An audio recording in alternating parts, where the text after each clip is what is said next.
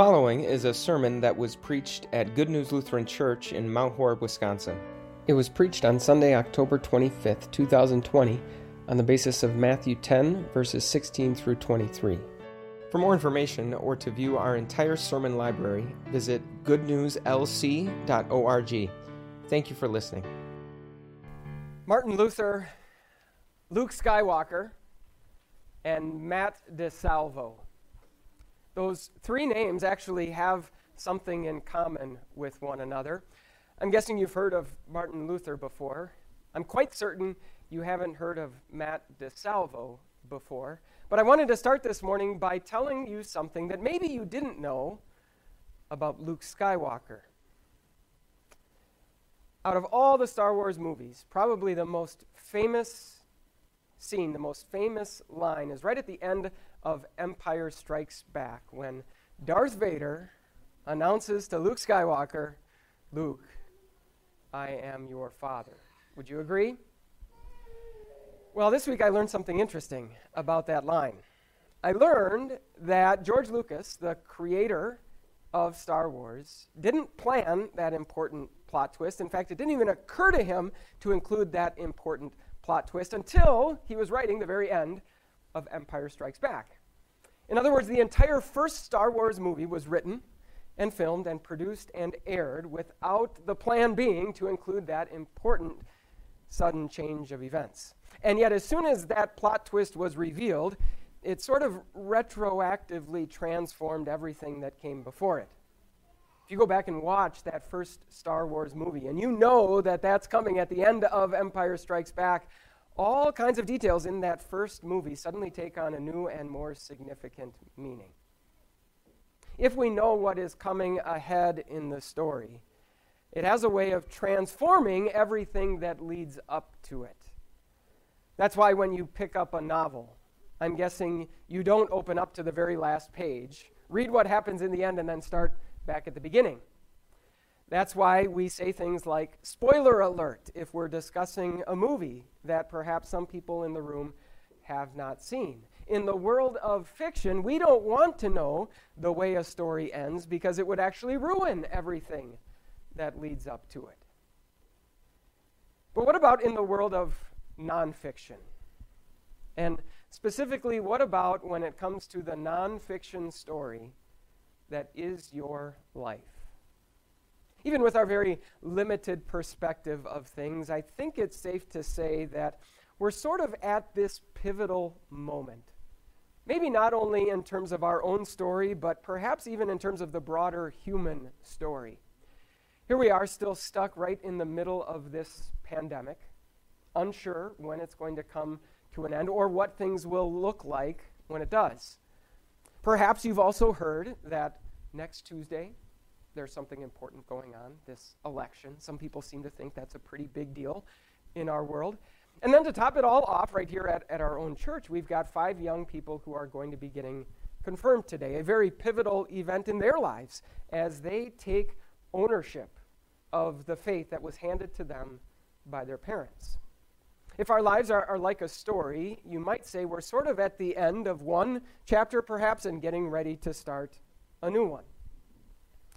And I don't know about you, but very often I would just love to know what that chapter is going to include, to know the details and the plot twists that are just down the road or just on the next page. Are we ever going to have in person school across society again this year? Are there going to be sports for young people to play this year? How is the election going to turn out? Who's going to win? When are we even going to know? And what's the fallout going to be?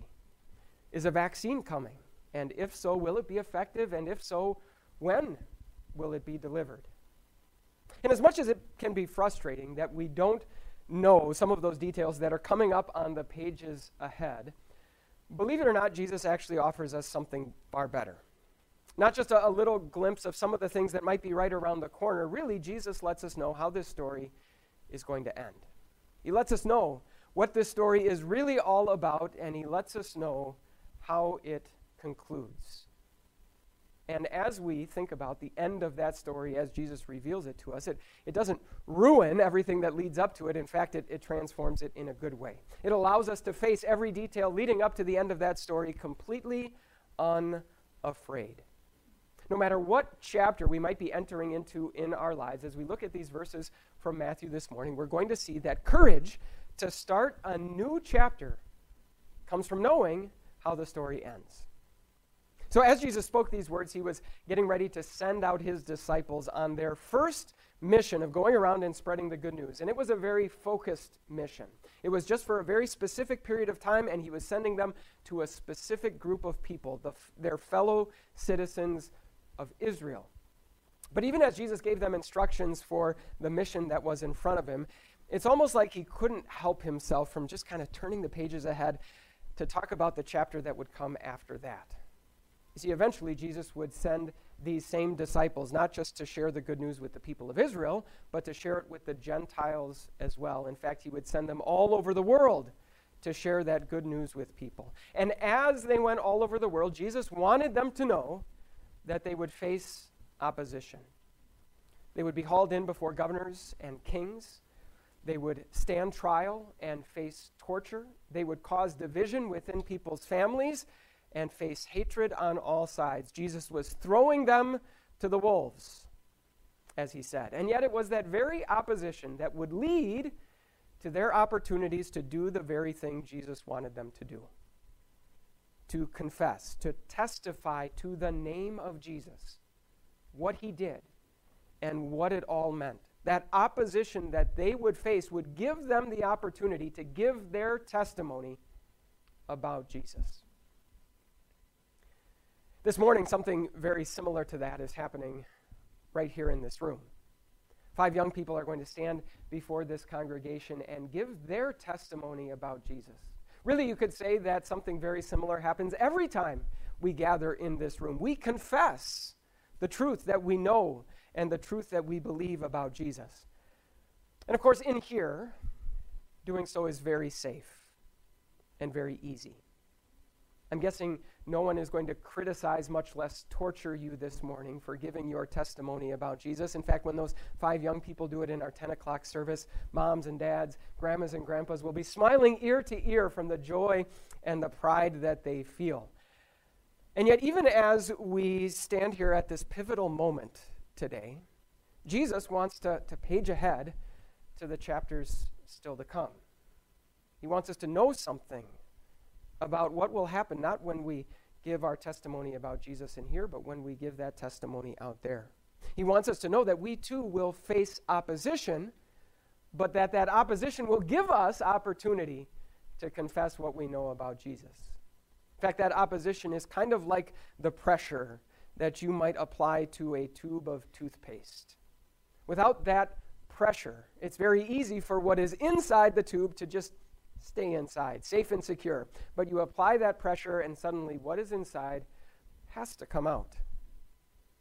So we page ahead to the next chapters in our lives. If you are a young person, or if you were a young person, that next chapter would be four years of high school and perhaps four years of college after that. Giving your testimony about Jesus in that chapter of your life means that you don't find your worth, your value, your identity, we might say, as a person in the approval that comes from your friends. Instead, you find it in the approval that you know you have before God because of Jesus. And so, as a result, you don't have to, to bend to peer pressure. You don't have to pretend to be someone that you're not. You don't have to engage in all of the mean and nasty gossip that is so common in the high school hallways and the college dorm rooms. Turn the page to the, to the next chapter dating. Giving your testimony about Jesus in that chapter of life means that you don't just listen to what your heart or your hormones tell you. You don't just do something because everyone else is doing it. Instead, in all things, you seek to do what pleases God. Turn the page to the, to the next chapter career. In that chapter of your life, giving your testimony about Jesus maybe means that your job title and your salary are not the be all and end all of your life. Those aren't things that you are willing to pursue at all costs and at the expense of everything else. Turn the page ahead to the, to the next chapter family. Giving your testimony about Jesus in that chapter means taking the faith that your parents passed along to you and passing it along to your children. It means being willing to make them upset when you bring them to church, no questions asked, perhaps even kicking and screaming the way your parents may have had to do for you. Do you see a common theme? No matter the chapter we are in, we will face opposition, but that opposition will lead to opportunity. It will be the pressure that forces what is inside of us to come out the truth that we know and confess about Jesus. And do you see what happens when it does? I mean, why else do you think that you are here this morning? How else do you think the good news about Jesus got from 12 disciples who lived in first century Israel to us here in 21st century America? How do you think it traveled over oceans and continents and centuries and got to your ears? Jesus' plan clearly works. It's not fun, it's not enjoyable facing opposition for Jesus, but look at what happens when it does. That truth about Jesus is forced to get out, and more and more people, including you and me, get to hear it. So, are you ready to face whatever chapter might come next with absolute confidence and absolute courage? Even though we know that Jesus' plan works, it's still easy to face the future afraid. In fact, if you're anything like me, it's that fear that sometimes causes you to let those opportunities pass you by, to give in to peer pressure, to join in the gossip, to get swept up in the greed and materialism that are all around us, to give in to our children, even though we know what is best for them, or to raise them in a way that's really no different from the way that other children all around us are being raised. Because of fear, it's very easy for that pressure that gets exerted on us, rather than it, it squeezing out the truth that we know about Jesus, it's very easy for that pressure to just bend and shape and mold us until we're really no different from anyone else around us. That's why it's so important for us to know how the story is going to end. Take Martin Luther, for example. Talk about a man who faced some opposition, and not just from friends or family or coworkers. He faced opposition from the very highest levels of church and state. And I'm sure there were times when Martin Luther was tempted to be afraid, when he was tempted to, to back down from the truth that he knew to be true about Jesus from the Bible rather than facing the consequences that might come. But what do you think, what, what do you think would have happened if Martin Luther had known how his story was going to end? What if he knew that 500 years later, Christians all over the world would still be setting aside a Sunday in October to remember the Reformation that he started? What if he knew that 500 years later, young people would stand in front of congregations and profess their agreement with the teachings of the Lutheran Church. What if he knew that all over the world churches would actually name themselves after him and after his name? Do you think that maybe, just maybe, facing all of that opposition would have been a little bit easier? And finding the courage to face that opposition would have come more naturally? Martin Luther didn't know how his story was going to end, but he did know the end of the story that Jesus tells in these verses.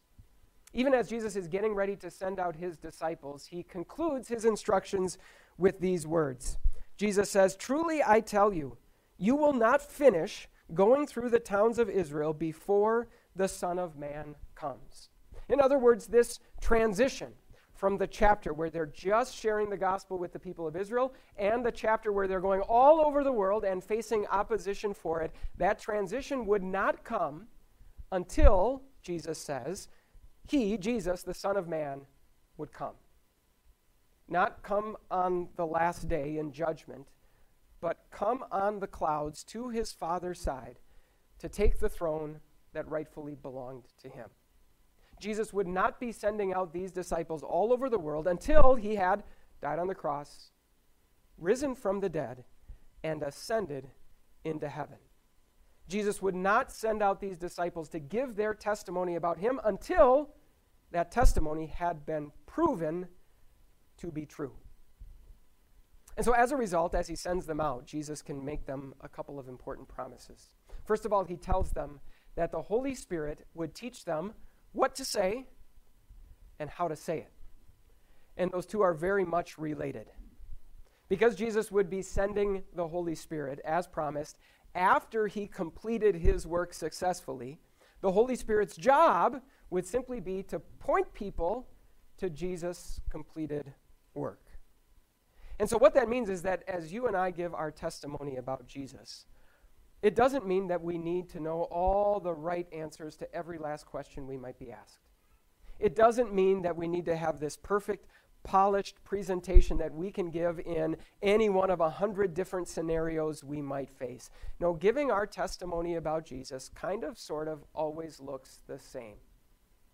It's simply doing what the Holy Spirit was sent to do and what the Holy Spirit helps us do. It's simply pointing people to the completed work of Jesus. Because that completed work of Jesus doesn't just say something about him, it also says something very important about us and everyone else. It says exactly what you heard Paul say in that reading from Romans that even though all have sinned and fall short of the glory of God, all are justified freely by God's grace through the redemption that came by Christ Jesus. That's the testimony the Holy Spirit helps us give. And that also determines then how we give it.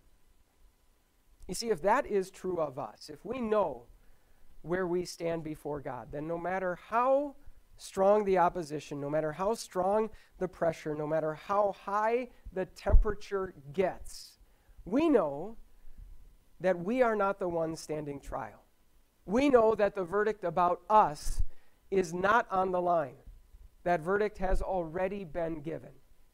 Not guilty, approved, accepted by God for Jesus' sake. And so, as a result, we can give our testimony without even the slightest hint of defensiveness, without needing to rely on things like anger or rage or condescension or insult.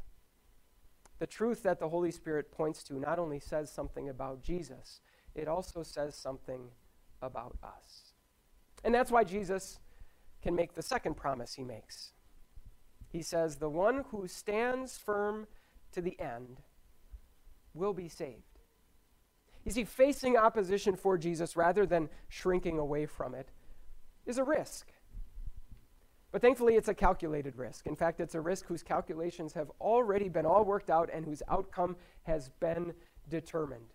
If we take that risk, if we face opposition for Jesus and confess our faith in him, we will not be let down. We will not be disappointed for doing so. The one who stands firm to the end will be saved.